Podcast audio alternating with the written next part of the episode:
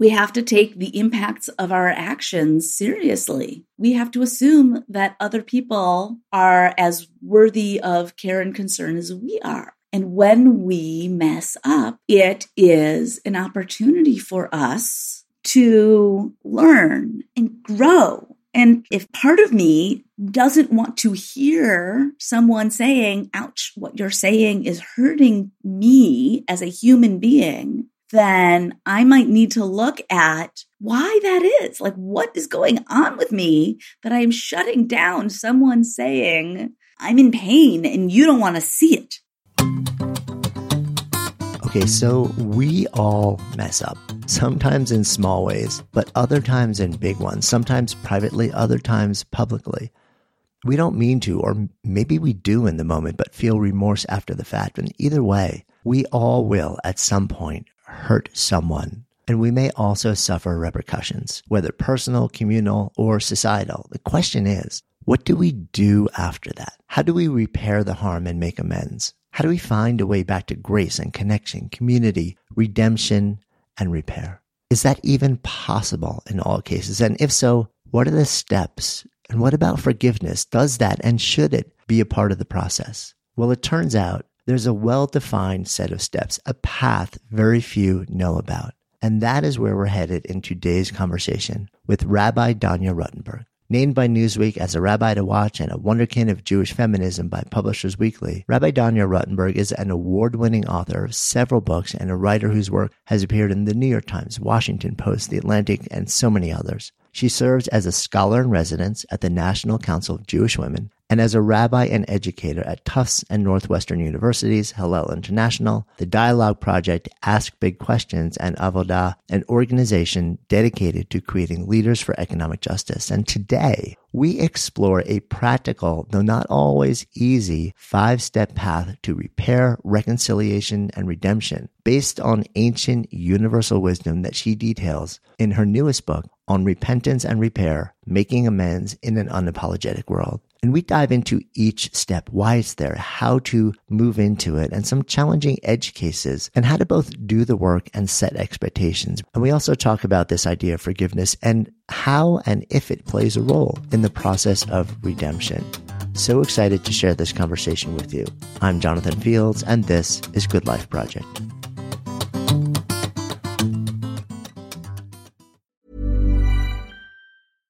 This message comes from BOF sponsor eBay. You'll know real when you get it. It'll say eBay Authenticity Guarantee. And you'll feel it. Maybe it's a head turning handbag, a watch that says it all, jewelry that makes you look like the gem, or sneakers and streetwear so fresh every step feels fly. eBay gets it. So look for the blue check mark next to that thing you love and be confident that every inch, stitch, sole, and logo is checked by experts. With eBay Authenticity Guarantee, you can trust that feeling of real is always in reach. Ensure your next purchase is the real deal. Visit eBay.com for terms. Hey, I'm Ryan Reynolds. Recently, I asked Mint Mobile's legal team if big wireless companies are allowed to raise prices due to inflation. They said yes. And then when I asked if raising prices technically violates those onerous two year contracts, they said, What the f are you talking about, you insane Hollywood ass? So to recap, we're cutting the price of Mint Unlimited from $30 a month to just $15 a month. Give it a try at mintmobile.com slash switch. $45 up front for three months plus taxes and fees. Promoting for new customers for limited time. Unlimited more than 40 gigabytes per month. Slows. Full terms at mintmobile.com.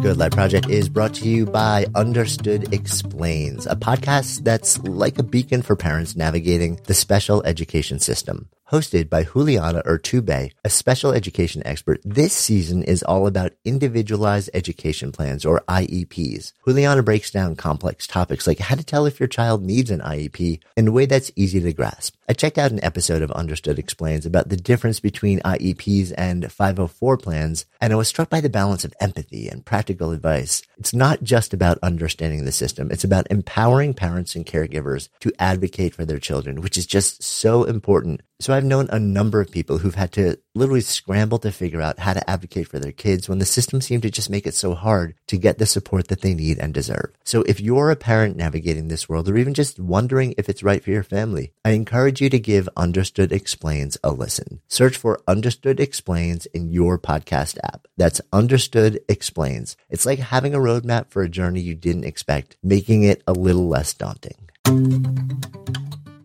we generally ask folks, you know, like, um, uh, in the beginning, is, is there any sort of like, like unusual interest or quirks or stories? And you happen to share that you wrote down three interests, trees, twilight, and when my kids beat me at cards.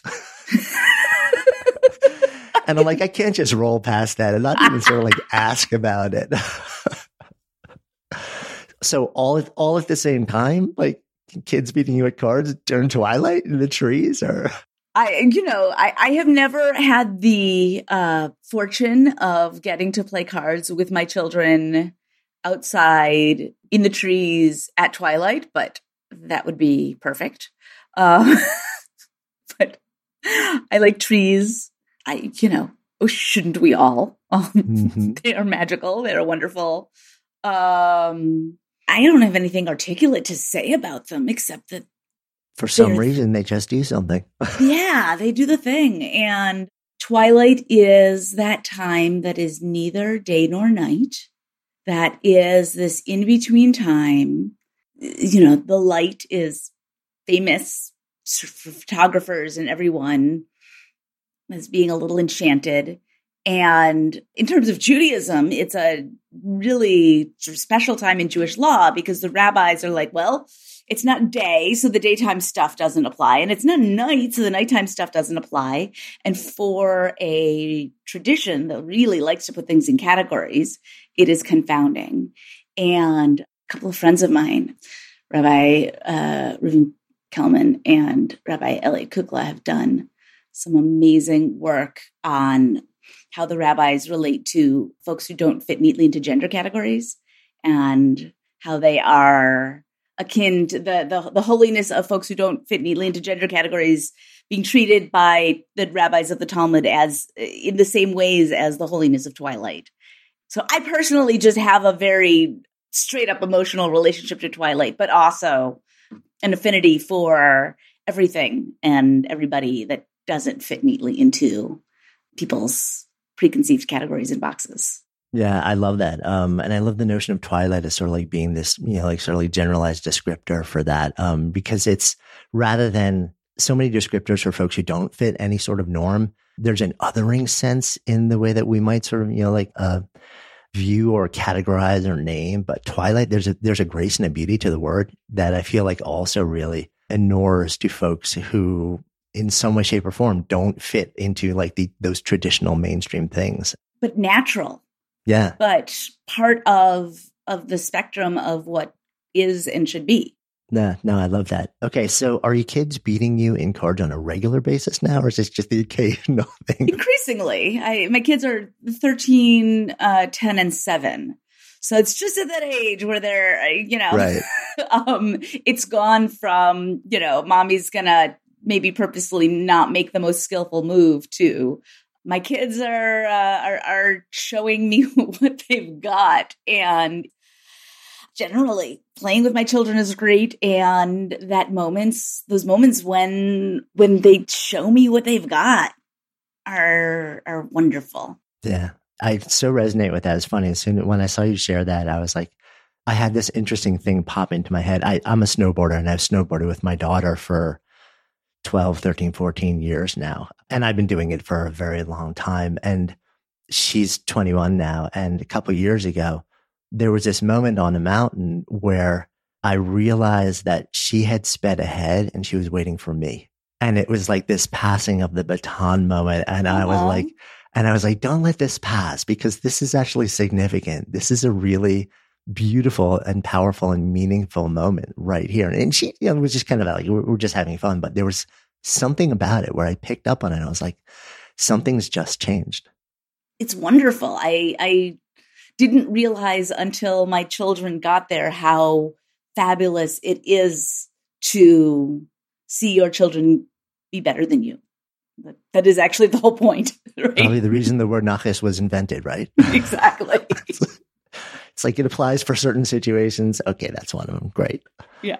So excited to dive into. You've been um, writing about and doing a lot of work, and your new book is on this topic that is so centered in the conversation that we are in, not just the conversation, but in our lives, in popular culture, in society, in politics, in religion, in everyday interactions in ways that a lot of people are struggling with these days and the notion of repentance and repair. So it, it's interesting to me. I'm, part of my curiosity is you've been a long time writer. I think seven books before this, even, and, and written a whole bunch of other stuff before that. What, why this topic at this scale at this moment for you? So it kind of emerged organically. I have always been a fan of Maimonides' Laws of Repentance. I've always thought that there was something really wise and true and that he he he, he had it right. And a little bit after Me Too broke, a writer that I know emailed me and said, I'm, I'm writing a piece about what the path back looks like for men in particular, some of these high profile guys who had been named as perpetrators of abuse. Like we know what to do when they're named, but then like then what? What would does it are they just gone forever? What do, how do we think about this? How do we make sense of it? And so I wrote up some thoughts based on what I knew from the laws of repentance and, you know, I sent a couple of paragraphs and sent them to the my journalist friend. And as these things happen, you know, maybe a sentence or two of what I had sent in made it into the piece and they were quoting other people and they were sending their thoughts and and then they responded to me, you know, hey, the link is up of the piece. Thanks for sharing your ideas as a response to what I had sent them. So I shared the piece and I was like, I sort of reread what I had written. I was like, oh, hey, this isn't bad. Maybe I'll tweet what I had sent my friend as well as the link to their piece, even the stuff that they didn't use. And so I, I wrote this thread and it started with I want to distinguish between repentance and forgiveness and atonement. And then I went through kind of how a Jewish perspective on doing the work and taking responsibility for your harms and doing the work to change and centering those who were harmed and being accountable to them and repairing to the extent possible the harm that was caused and becoming the kind of person that doesn't do that thing again, like what that would look like given the nature of this abuse and given the fact that these guys weren't just in a closed situation where the only people who knew about it were the perpetrator and the victim, but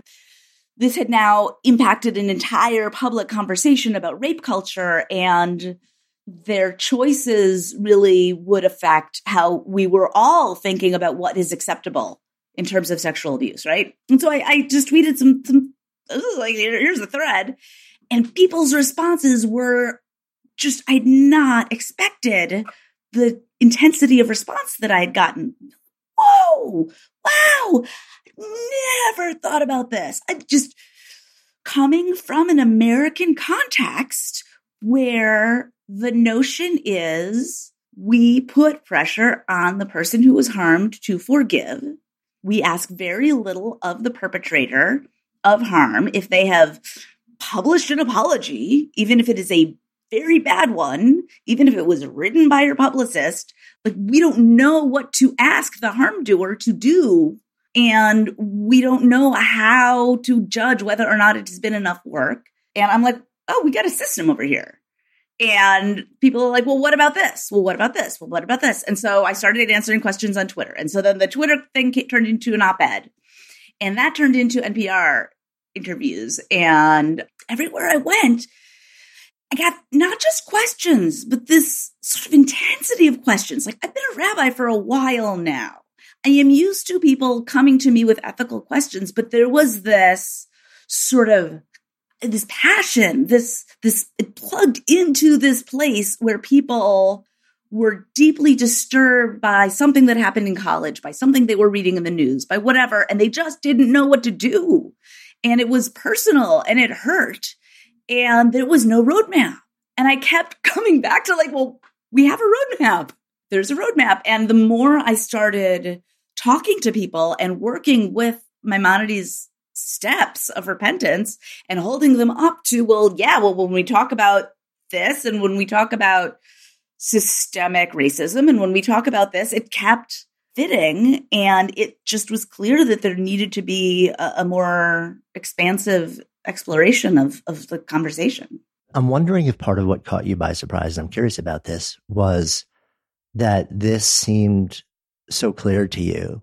There just seemed to be this big chasm of understanding about what do we do in this moment. And that was so deep and so wide in conversation across culture that, that, because it seems like for you, this, it's rational, it's logical, it's something you know and have known, you know, it's a sensible model to handle this exact situation. But it seems like a lot of what was getting fed back to you was we had no idea something like this existed. Listen, I didn't get, I didn't become religious until I was in my early 20s. So I, am sort of a late bloomer Jewishly in a lot of ways. But I grew up in a, you know, kind of uh, Jewish household. Like, you know, we'd go to synagogue on the high holy days. I had a bat mitzvah. You know, we were, we were not like not Jewish. And, but the, the, like the one time we'd go to synagogue was the time of year when sermons are about doing the repentance work and cleaning up your mess. So even as a casual user, so to speak, of my tradition, I was getting this messaging. And so it was always, even as somebody who's been deeply immersed in secular American culture, like I never I, never left secular American culture. I've always had one foot in it. Uh, I was always getting this other perspective. And Jewish culture has its work to do. Uh, there are a lot of examples in the book of the Jewish community is still also working on our stuff. Like it's not like we're perfect and are you know are showing the world the way. Everybody is full of human beings who are um, struggling to work on on their stuff put it that way, and institutions and people with power and all of that. But yeah, we have this model and it's really obvious and clear. And there are some reasons why American culture is lacking this model. And I think a lot of the reasons why this country is the way it is in a, you know a lot of the deep seated problems that we have is because we refuse to engage these models of accountability and repair of harm.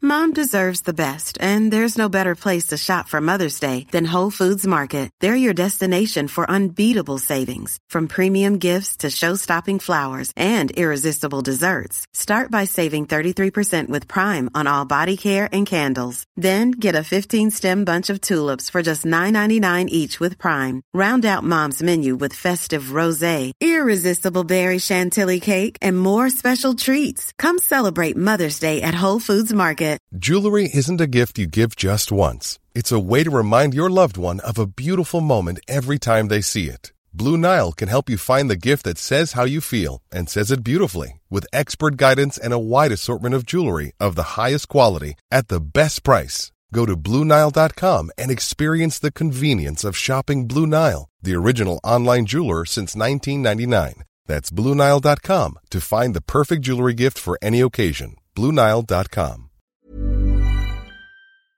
Good Life Project is sponsored by NetSuite. So I remember when our businesses were just starting to really scale. It was amazing and also added complexity and stress. And the things that I used to do in hours were taking days, too many spreadsheets, too many systems, no single source of truth. If that sounds familiar. You should know these numbers. 37,000 25 and 1. 37,000 businesses have upgraded to NetSuite by Oracle. 25. NetSuite turns 25 this year. That's 25 years of helping businesses do more with less, close their books in days, not weeks, and drive down costs. And one, because your business is one of a kind. So you get a customized solution for all of your key performance indicators in one efficient system with one source of truth, manage risk, get reliable forecasts, and improve margins. Everything you need to grow all in in one place. And right now, download NetSuite's popular KPI checklist designed to give you consistently excellent performance absolutely free at netsuite.com slash goodlife. That's netsuite.com slash goodlife to get your own KPI checklist. netsuite.com slash goodlife.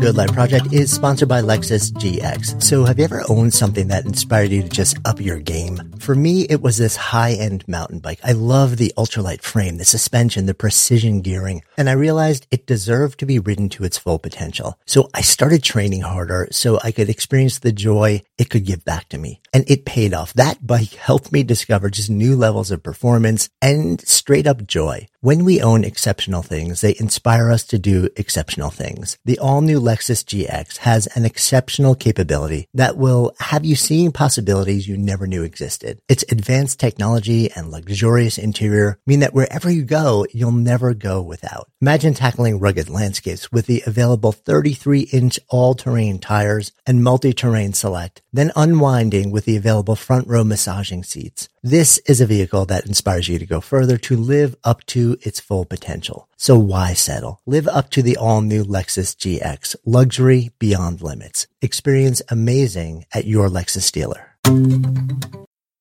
I want to dive into this model, um, deconstruct it a bit with you and talk about some of the ways that we can apply it. But before we get there, now you've really piqued my curiosity. And I think maybe I didn't realize whenever somebody sort of grows up in a tradition and it's, and it's more, it's more tradition than practice or than adopted theory. And like, this is a, you know, and, and I was, it sounds like I was raised very similarly to you. And then reaches a moment of inflection in life where they're like, oh, you know what? I need to revisit this and actually embrace it in a very different way. And then even center it in my life as like, this is a primary devotion for me. I'm always curious about that moment, that point of inflection. It's like a gradual evolution, whether there was an inciting incident. Like, do you have a sense of like w- what was it that flipped the switch for you that said i need to come back to this in a different way and make it more meaningful in my life what's a, a nice uh, secular atheist like me doing in a rabbinate like this? I'm not an atheist anymore obviously but so yeah i was into philosophy and then accidentally in college started studying religion as an atheist but it was like history and it was philosophy and it was language and the study of why people do things and it was mythic and it was fascinating. Then when I was in college, my mother died of cancer. We did the funeral Jewishly because we're Jews and of course that's what we're going to do and we sat shiva.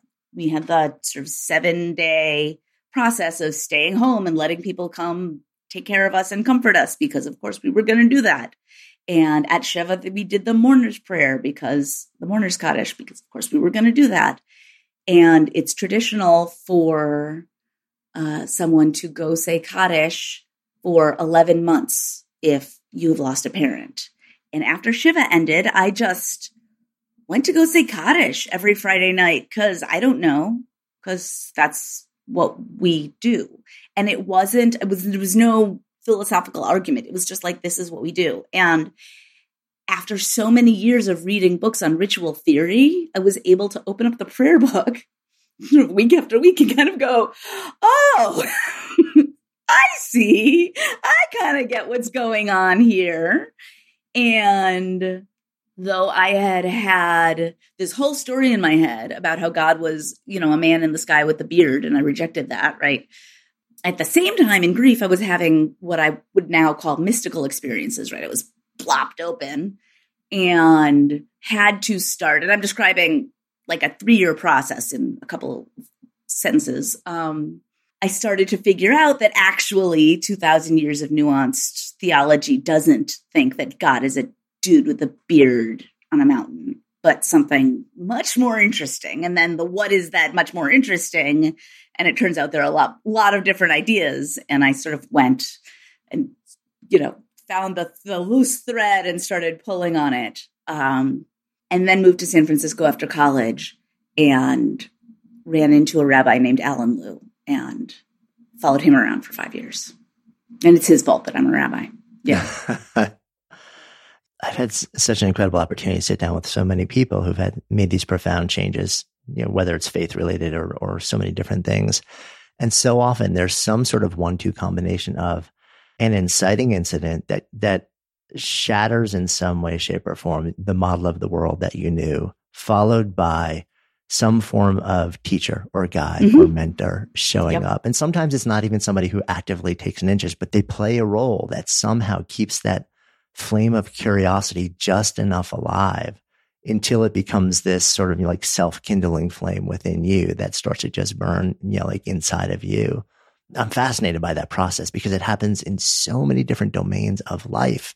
And when it does, almost to the one, everyone who I, who's shared a similar experience shares how profound. And part of my other curiosity is, do you ever think about like what might have happened if like this didn't happen? Now, of course, your mom passing from cancer is a horrible thing. And I'm, I'm sure you have revisited that but even like going to San Francisco, like when you're in a certain moment and not having stumbled upon this one person who somehow, you know, like kept that flame burning. So it turned into something bigger. Like, you know, you showed up there and like none of that ever happened. Um, I'm so fascinated by the concept of sliding doors in that way. I don't know. I do know. I mean, you know, I think it's it's correct. Like people often need um, something to pop them open and make them open to the possibility that life could be different than what it is. And then they need someone to show them where the path is, right? Yeah, I don't know. But I read the like the stuff I wrote in high school and college and I was looking for mm. something. And even you know, I finally found Rabbi Lew, who, if um, for everybody listening, he wrote a couple of extraordinary books. He unfortunately is no longer with us, but he left behind a couple of amazing books, one of which is called This is Real and You Are Completely Unprepared, and one is called Be Still and Get Going. Um, I met him at the very end of a very long uh, Bay Area shul shopping process full of like, I'm not into the non consensual hugging, and I, you know, I wasn't into this, and this, you know, it's like very Goldilocks. And I think I probably would have just kept going until I found the person or the path or the whatever. And I don't know, like, I have no idea what that would have been. Yeah, but the seeking was in process. It sounds. Like. Yeah, like. I was. I was looking. I was already looking. Which kind of weaves us back nicely into um, the conversation around uh, repentance and repair, also, right? Because we are we're all in this mode of seeking. You know, there's we we we're experiencing harm now. Um, we are doing harm whether we intend to or not, we are. It's part of the human experience. And we're witnessing harm and, and being, you know, impacted vicariously often and profoundly through that. And there is this model that helps to guide us through it. You shared it's a model that was developed by uh, Maimonides. So for those who've never been exposed to who this being is, give me like the, you know, like the, the short form. Maimonides was uh, Rabbi Moses ben Maimon, uh, sometimes called the Rambam, which is an acronym for Rabbi Moses ben Maimon, was a medieval rabbi, philosopher, thinker, physician, and codifier of Jewish law. And he was born in Spain under one caliphate, and then another caliphate came in and they liked Jews less.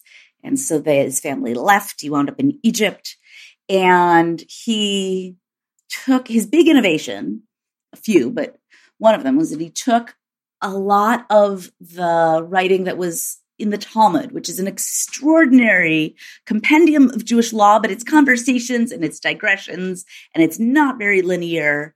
And if you're not a scholar, it's really hard to figure out what's going on. So he took all of this stuff that was scattered all over the place and he organized it. And in places where it wasn't clear what the answer is and you'd have to kind of like really know and reverse engineer to figure out. He was like just do this.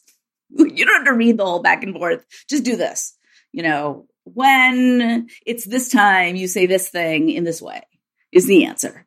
Um like for people who just need to know what to do just read my book. If you want to like study the whole conversation be a scholar read the talmud. And it was controversial in his day, but it was a huge innovation in Jewish law. So this book, the Mishneh Torah, included the laws of repentance. So he took all of this stuff from the Talmud and other uh, rabbinic sources, earlier rabbinic sources. And so he's um, 11th, 12th century. And he organized them in a way that was more linear and more sort of you could sort of track what's happening. And if you read him carefully, I make the claim that there are five stages of repentance um, that he lays out. And I think it's pretty clear.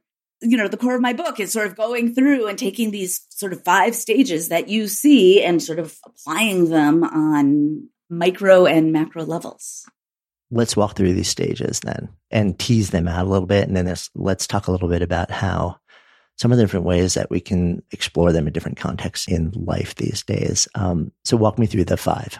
Okay. Step one is confession, AKA own what you did. Uh, no hedging. No, I really intended to.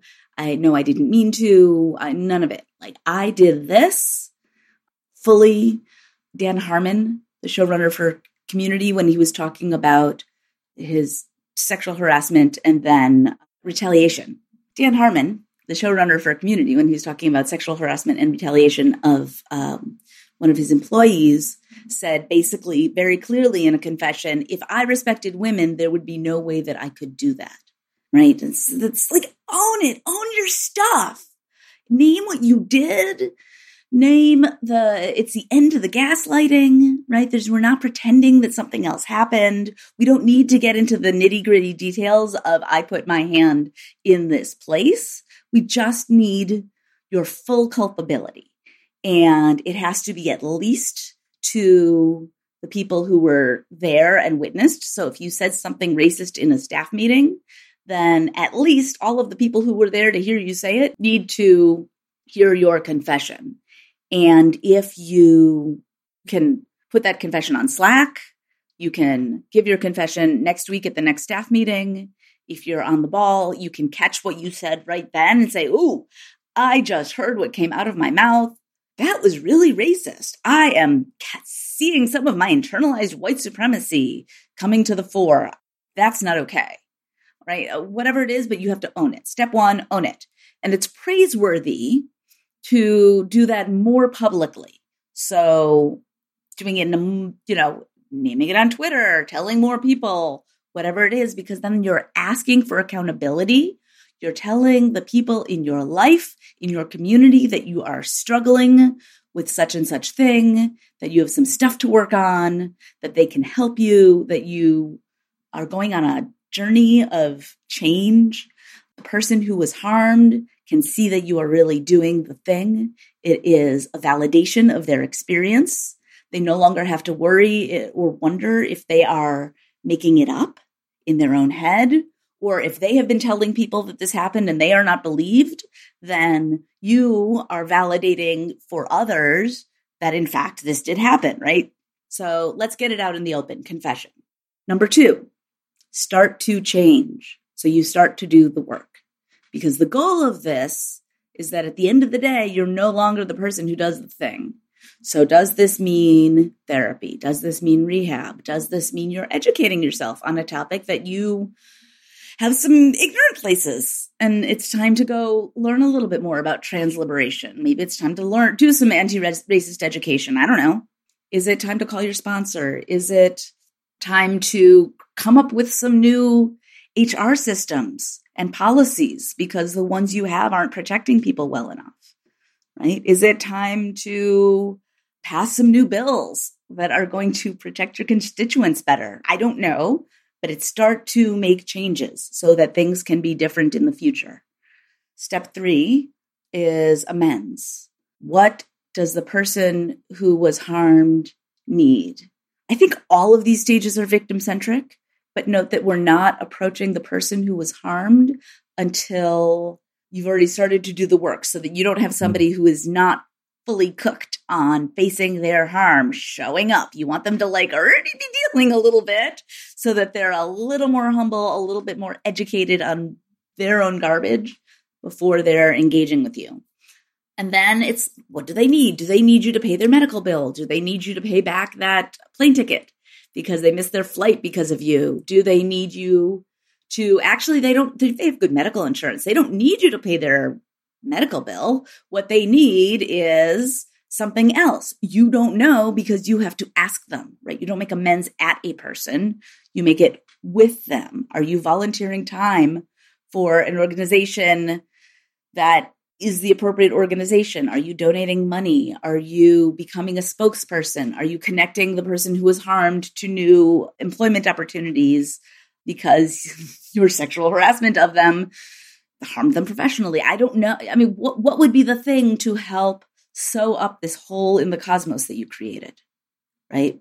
What is the thing that you can do to start to make things right? Do you need to spend the rest of your life working to try to make your community safer for victims of abuse because you let an abuser go be a predator for however many years before he was finally caught right? And so you're gonna have to do, like this is just, just gonna be like you get what you did and you get the harm now and you're gonna have to you're just gonna spend the rest of your life becoming an advocate for change because that is the thing to do right? It depends and then there's apology, which again, by this point, it's not, oh, I'm so sorry. Definitely not. I'm so sorry you are feeling sad. It's definitely nothing your publicist wrote. It's not so that third parties who were not involved can feel good about you. It's about the person who was hurt.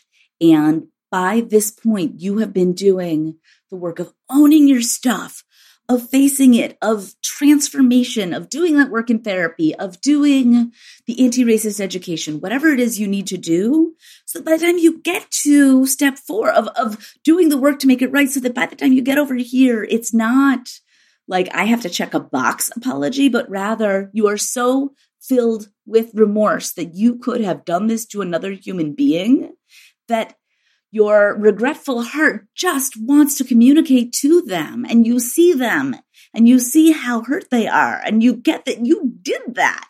And it hurts you that you were the cause of their pain and you just need to communicate that to them right? That's the apology.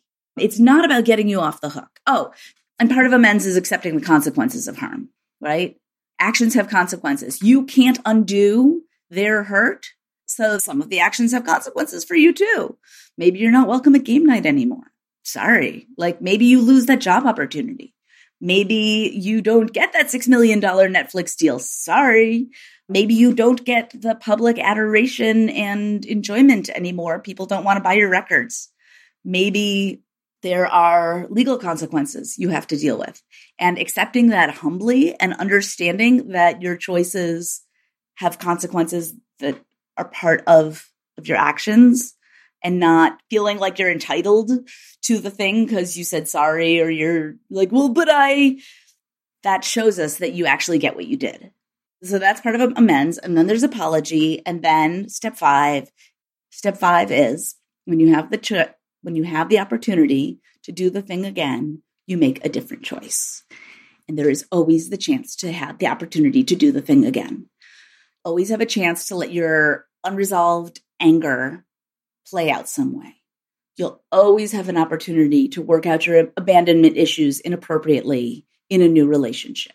You will always have the opportunity to deal in a non productive manner with your authority issues at work, right? If you don't deal with it, you will always have an opportunity to reinscribe white supremacy all over your country, right? You can go from enslavement to lynching to redlining, right? Jim Crow, mass incarceration, voter suppression, right? That doesn't have to look like the exact same thing again and again for it to be the same pattern.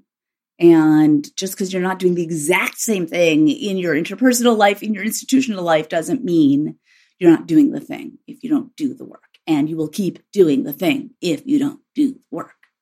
So I have so many questions about these five different elements. okay. So we're gonna we're gonna bounce around and go back and go back a little bit. Um, but before we even get into those, like w- one thing that is sort of like blatantly missing that I think is actually blatantly centered in sort of like a Western cultural um, overlay of situations like this is forgiveness. You know, mm-hmm. like forgiveness was not one of those five things yet in you know, like popular discourse about like how do we make this better forgiveness is often centered so tell me about this very intentional reversal i truly believe, and I mostly see it in Maimonides, and I think there's one place where I think he made a mistake in his source selection and I quibble in the book about it, and it's a little too in the weeds to get into now. But think more or less Maimonides agrees with me, and I think it's very clear overall in the sources that forgiveness, the forgiveness process is a different path than the repentance process. Like you've got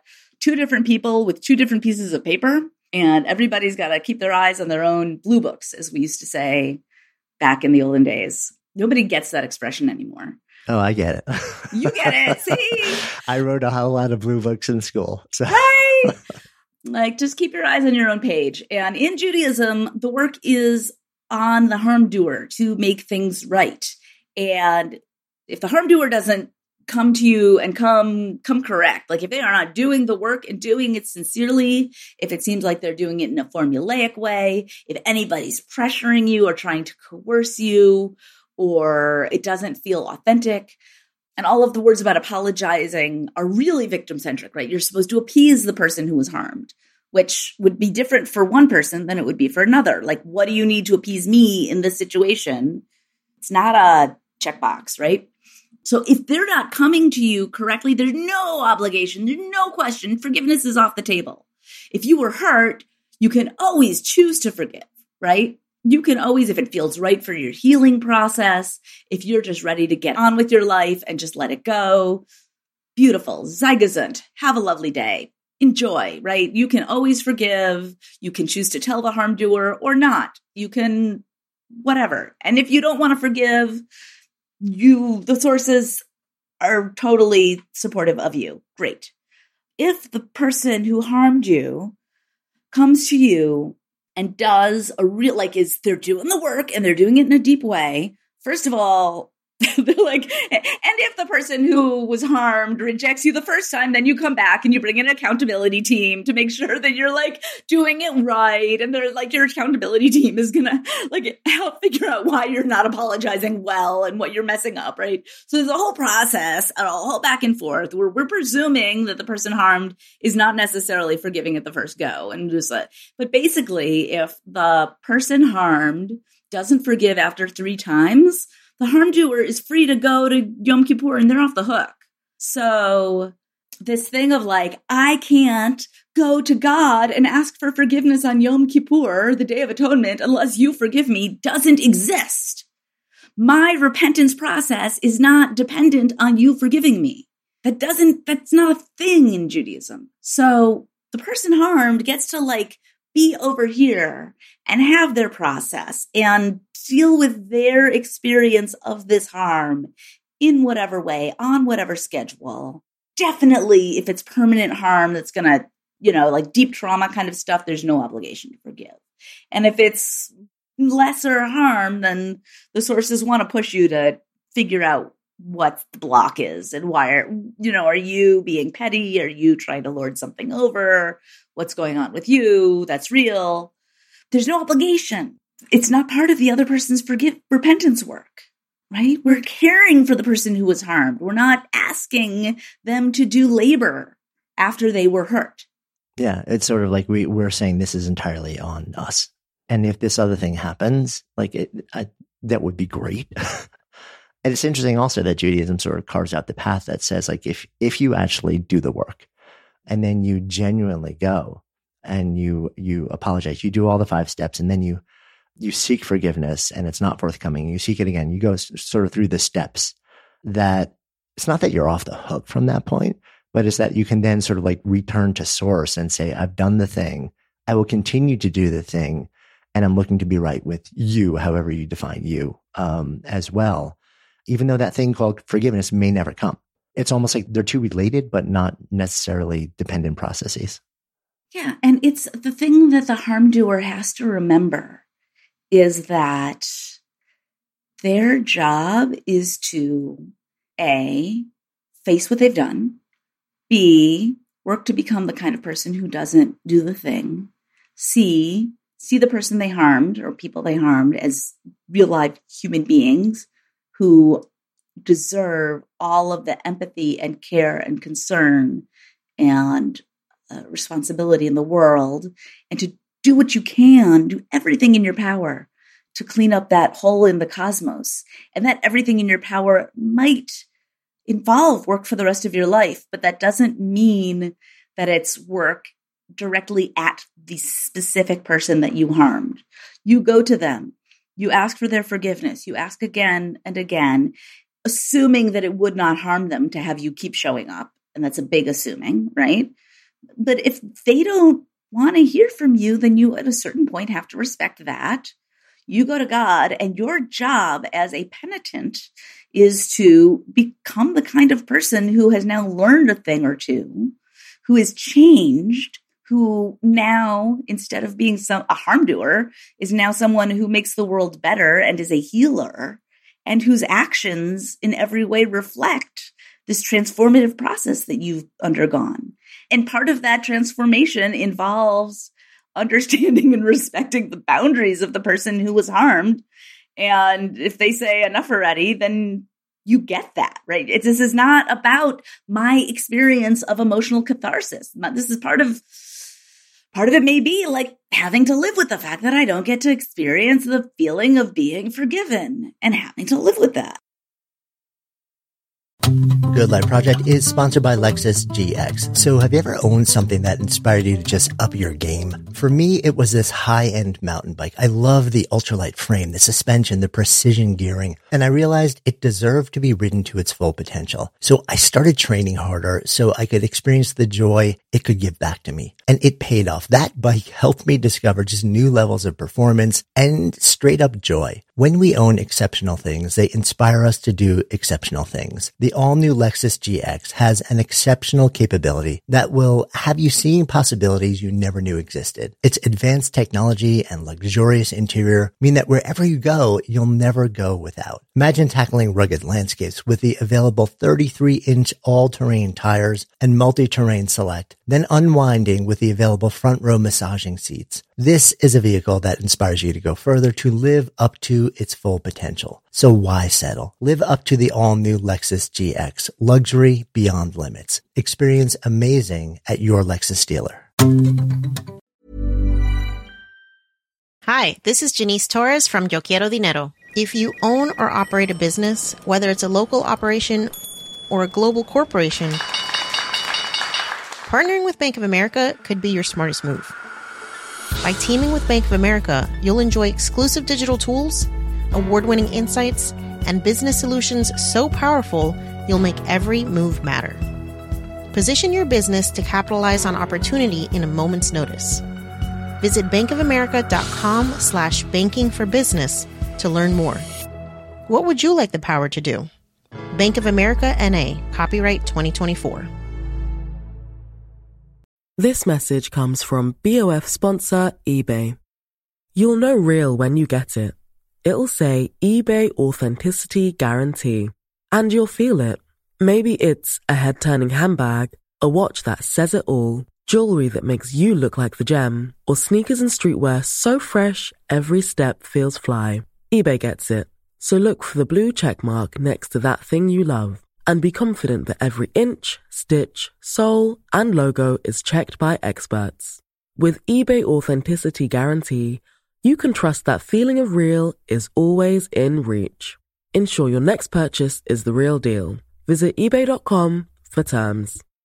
Imagine the softest sheets you've ever felt. Now imagine them getting even softer over time. That's what you'll feel with Boll and Branch's organic cotton sheets. In a recent customer survey, 96% replied that Boll and Branch sheets get softer with every wash. Start getting your best night's sleep in these sheets that get softer and softer for years to come. Try their sheets with a 30-night guarantee. Plus, get 15% off your first order at bollandbranch.com. Code BUTTERY. Exclusions apply. See site for details.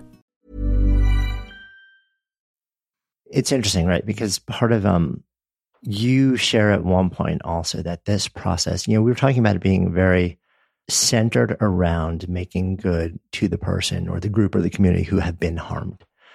At the same time, you also write repentance is in part a kind of self care. And you use the word transformation a number of times throughout the book, not just in the context of the dynamic or the person who's been harmed, but the person who has perpetrated the harm. So, you know, while a lot of this has been around like, let's, let's make good for the beings that have been harmed. It's interesting to hear you also say like, this is also a form of self care. This is about your transformation. Tell me more about that side of it. I mean, don't hurt other people willfully or accidentally and walk away from that and say no problem like that's not okay right? Like that's not that's not an okay way to move through the world. Um we have to take the impacts of our actions seriously. We have to assume that other people are as worthy of care and concern as we are.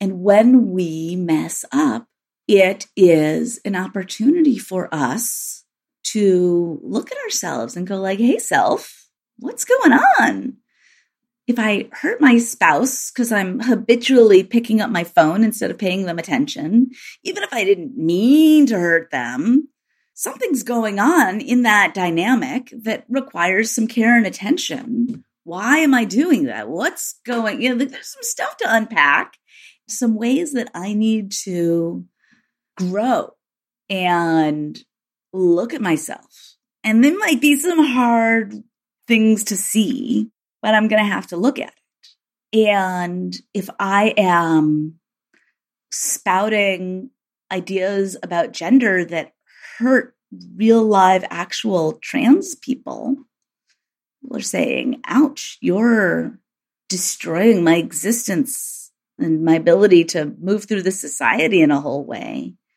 even if I just think this is a totally reasonable opinion, somebody's saying, ouch, then this is my opportunity to learn and grow. And part of me doesn't want to hear someone saying, ouch, what you're saying is hurting me as a human being. Then I might need to look at why that is. Like, what is going on with me that I am shutting down someone saying, I'm in pain and you don't want to see it. And so this is an opportunity. And when I am better able to open up and see, particularly people who are most marginalized by our society and most harmed by our society, most able to see my pettiness, most able to see the places where I'm acting out of trauma, most able to see the reactions and the defenses and the all of the ways that you know I have built up all of the ways that I'm acting out of fear because if I actually deal with this then there may be risk to my reputation or my power or my organization's PR might suffer right? What is the, the if I if we actually go there, this is going to be a significant PR issue or we can't solicit this donor anymore, right? It's an unhealthy place to be and it harms people and it harms me as an individual or it harms us as an organization and it harms some of the our stakeholders and some of our people self-care to actually do this work and to try to become the kind of person who is open and attentive to the places that I'm shutting myself down as an organization to see where we're shutting some of our people down, right? And part of the process of moving towards wholeness and health. Which I think is where we all want to be these yeah. days, you know. Centered in the conversation also is a question which keeps coming up for me um, because what is the word that we've probably said in this conversation more than any other? I think it's probably harm. So the question then for me is what is harm and who gets to decide what is legitimate harm on a level that triggers the need for redemption and, and repair. And, and I think on, in a lot of contexts, a lot of folks would probably sort of like agree, like, yeah, that was legitimate and that it's subjective. And the person who experiences gets to actually say like this, this is my lived experience and I feel harmed.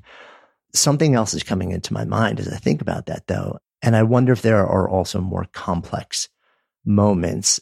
Jonathan Haidt, you know, social scientist, uh, positive psychologist, and and uh, you know, a professor at NYU, wrote this book called "Coddling of the American Mind," where he was sort of lamenting a bit about what's happening on campuses in the U.S. And he was essentially saying that there is a, an environment now where simply being presented with an opposing point of view is being perceived as being unsafe, as being perceived as causing harm. And he was saying, you know, like the, the place where discourse around important issues where people agree in a strong way, often an adversarial way, where you used to be able to sort of like have these conversations and people are uncomfortable and they may feel, I really don't like being in this conflict, but if I stay in it, maybe it will lead to some sort of, if not agreement, then at least understanding of other points of view that people are, are sort of like taking a stance of saying like, I feel harmed, opting entirely out of these conversations. And then also there's the whole uh, other issue of sort of like publicly canceling the person who has sort of like expressed the opposing point of view. And I wonder in dynamics like that, like, are there these more complex situations where it's not quite so clear what harm is and when this whole model gets triggered? It is one of the big questions. I um, tried to define harm in the beginning of the book as, you know, kind of going with the dictionary, like to cause hurt, injury, damage to someone or something. Harming someone is not, and, and abuse is a is a, sort of an intentional and focused subset of harm. It is true that disagreeing with someone is not the same thing as harming them, except that we have to be really careful when we talk that it's it's difficult to say that as a blanket statement because social power is is a real thing and you can't talk about any of this without talking about power also i mean it's got to be in the conversation you know somebody shows up and is like here is my totally rational opposing viewpoint that um, slavery should be reinstated like that's not that's not neutral that is not a, a power neutral statement right. in this country and I'm sorry. I work in abortion justice. Can we talk about the harm, the abuse, the injury, the damage that has been caused by the overturning of Roe v. Wade and statements about gender, station, statements about access to care, statements about whether or not Griswold v. Connecticut, which um, is about contraception access, should be overturned or not. Like they're not value neutral and we can have conversations about them, but who is having the conversations and in what context really, really matters. A disagreement between a male dean and a female student is not a power neutral disagreement. A disagreement between an armed cop and an unarmed black motorist is not a value neutral disagreement. So, what the conversation is and who is having it and what the context is really, really matters debates about whether or not human certain categories of human beings have a right to exist, for example, fall into a different category for me. And trans people's existence is constantly debated right now as bills legislating their existence out of existence. Uh, and as, as bills legislating their existence away are being passed, and Florida just passed a bill saying that trans adults on Medicaid can't get gender affirming access. They are forcibly detransitioning trans adults, right? So for one person to say calmly, it is just my opinion that you shouldn't exist, like that's not a power neutral conversation in our context at all, and certainly today. So I, I think we have to nuance it. And I think when we talk about what harm is, I don't believe that every instance of harm has to have a power dynamic to it, right? Human beings can harm each other irrespective of their identities and positions and roles. And I think we can look around and have a power analysis when we're trying to figure out what's going on. And I don't think there's a one size fits all answer to this question. Yeah, no, I so agree. And I think it's, there's just no way to remove power dynamics and stakes from the conversation. And I think like the risk of saying like, here's a model for anything, whether it's for this or anything is sort of like people look at it and say, okay, so now we have this like crystal clear black and white type of like system of rules. Like I check these five boxes and boom, this is done. Yes. And like, here's a great model, right? And we live in a world that is entirely made up of shades of gray, you know? And so let's acknowledge that and let's acknowledge that, you know, like there are going to be a whole bunch of scenarios where it's crystal clear and like we all kind of know And then there are going to be these other things where it's just a lot more complicated. And I think it gets more complicated also when the rule of large numbers comes into play. When you've got two people who are in some sort of relatively equal relationship and you've got one person who is harmed, it's one thing. Like when you have a mass group of society who has been either directly harmed and then another mass group of society who is invested and witnesses this. They have this vicarious harm at the same time. And it's like, how do you even weigh that? And is the process of, of repair and repentance the same for sort of like the, the ripples of harm that go out from like the center, like most pointed source? I mean, it's funny because on the one hand, you're right. You can't, I mean, you cannot say here's this magical five stages here, check the boxes, because then you immediately get formulaic and then immediately the whole thing goes out the window because the minute you try to check boxes, you know, I've got this story in in the book of of this um, male rabbi who did wrong to his female rabbinical student, and he tried to check the boxes, and it was like, you know, she she rightly was like, I'm completely not having it, but um, you can know your Maimonides and do it in a formulaic way. It doesn't. That's not going to get you there. You have to actually want to change, which means being invested in rethinking how power is being uh, playing out is playing out. Um, but yeah, I really, the more I have been working with this and in the process of writing this book and applying these stages to more and more complex situations, including the work of national repentance, which is so messy, right? The more stakeholders you have in any situation, the messier it's going to be really believe that even in situations where it's like it's clear there's harm, but it's eh, there's like so many different pieces, and it's not clear how to name what's going on, and maybe multiple people have har- been harmed in different ways, and maybe everybody's wrong. I don't know. I really believe that step one is the key, right? Tell the truth, confession, own it. And the more we can get the full facts of everything that happened. Just lay it out. Everything. What happened? Who knew what when? What choices were made? You know, who authorized what raids on what where, right? Like, like, let's get everything. Every, if we're talking about national issues, like lay out every document, every order, everything on every side with every party, like make it all public, put it all online, whatever like the more transparent and the more truth telling and the more televising it or the more whatever that we can get, the more parties can be shattered of their illusions that they didn't know or really we were the good guys or whatever. I believe, and maybe I'm wrong. I could be wrong. I'm a rabbi trying to apply philosophy to really difficult, complex situations. I really believe then figuring out step two will become clearer right? What needs to happen next and where starting to change needs to happen will become a lot clearer once we understand what happened. I don't think we necessarily have to have the five point plan all laid out in advance. I think that I think they're the right steps. I really actually believe this. And I'm like not a 12 steps to happiness kind of a person. I like my first book was pretty excoriating, pretty much excoriating those that that method. Like I don't believe in this stuff, but I've come to believe in Maimonides. Yeah. I mean, the notion of, of really focusing on the first bet, especially with these sort of like really big, large scale, like national repentance, societal level things. Yeah.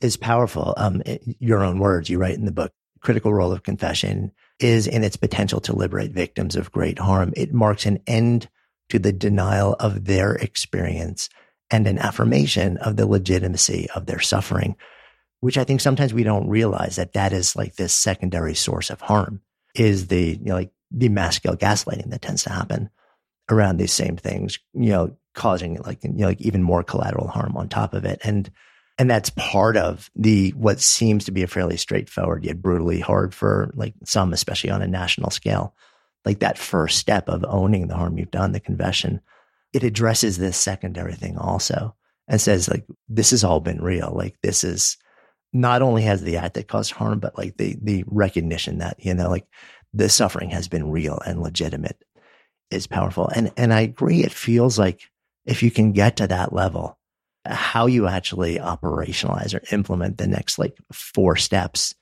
will start to become clearer. I, I wonder if almost it is the it's the thought of when I look at these five, I, I can't even begin to conceive of what would go into to be able to actually fulfill these five steps in this model.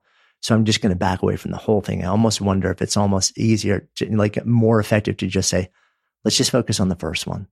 That's doable. It's going to be hard and require vulnerability and fear and risk. And it's going to lead to some things, but that first one is doable. Let what needs to happen for the next four reveal themselves after that. What's your take on that? Yeah. I mean, I think that's so much of it. I don't think you have to, I don't think you can necessarily, if you're doing this well, I don't think you can know. Like, I don't think from causing the harm, you can be like, well, this is what the amends are going to be. Like, because you're not cooked enough, right? You have to first do the uh, like terrifying, vulnerable, exposing, icky feeling of of confession. And as somebody who's become a real believer in the system, I, I, I don't do this a lot, and it's it's such a horrible feeling that like the dread of like not wanting to write or say or whatever but like i mean usually i'm a writer so i write you tend to write and post or write and send confessions but the amount of avoidance i do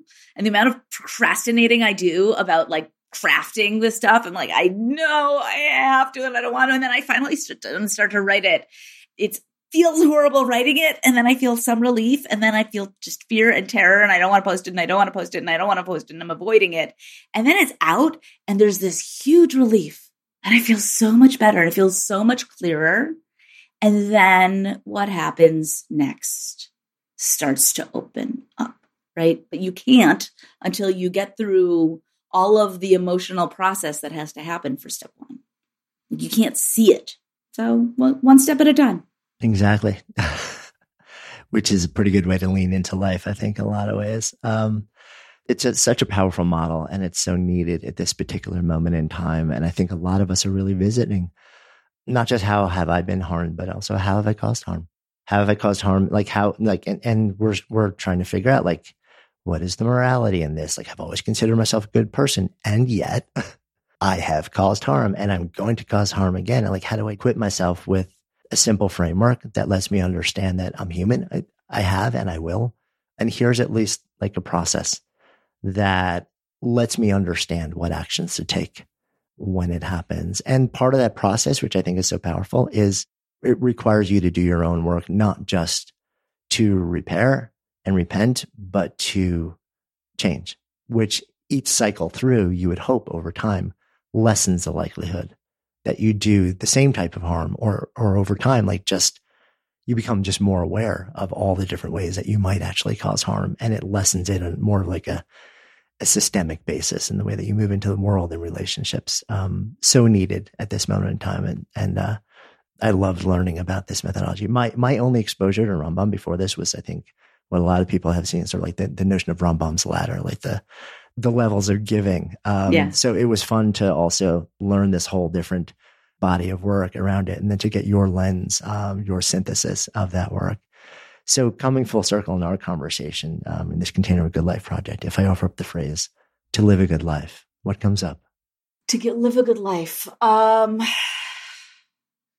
to do what we can to love the people in our lives to do what we can to show up in our community and our world, to fight for justice, to better enjoy the beauty and the joy that is offered to us in each moment. And as part of all of those, to understand that we're human beings and we screw up and we have the opportunity to learn and grow and to become compassionate healers in the process each time. Mm, thank you. Hey, before you leave, if you love this episode, safe bet you will also love the conversation we had with Jonathan Haidt about the free exchange of ideas, cancel culture, redemption, and the line between growth and harm. You'll find a link to Jonathan's episode in the show notes. And of course, if you haven't already done so, please go ahead and follow Good Life Project in your favorite listening app. And if you found this conversation interesting or inspiring or valuable, and chances are you did since you're still listening here, would you do me a personal favor, a seven second favor, and share it? Maybe on social or by text or by email, even just with one person. Just copy the link from the app you're using and tell those you know, those you love, those you want to help navigate this thing called life a little better so we can all do it better together with more ease and more joy. Tell them to listen. Then even invite them to talk about what you've both discovered because when podcasts become conversations and conversations become action, that's how we all come alive together. Until next time, I'm Jonathan Fields, signing off for Good Life Project.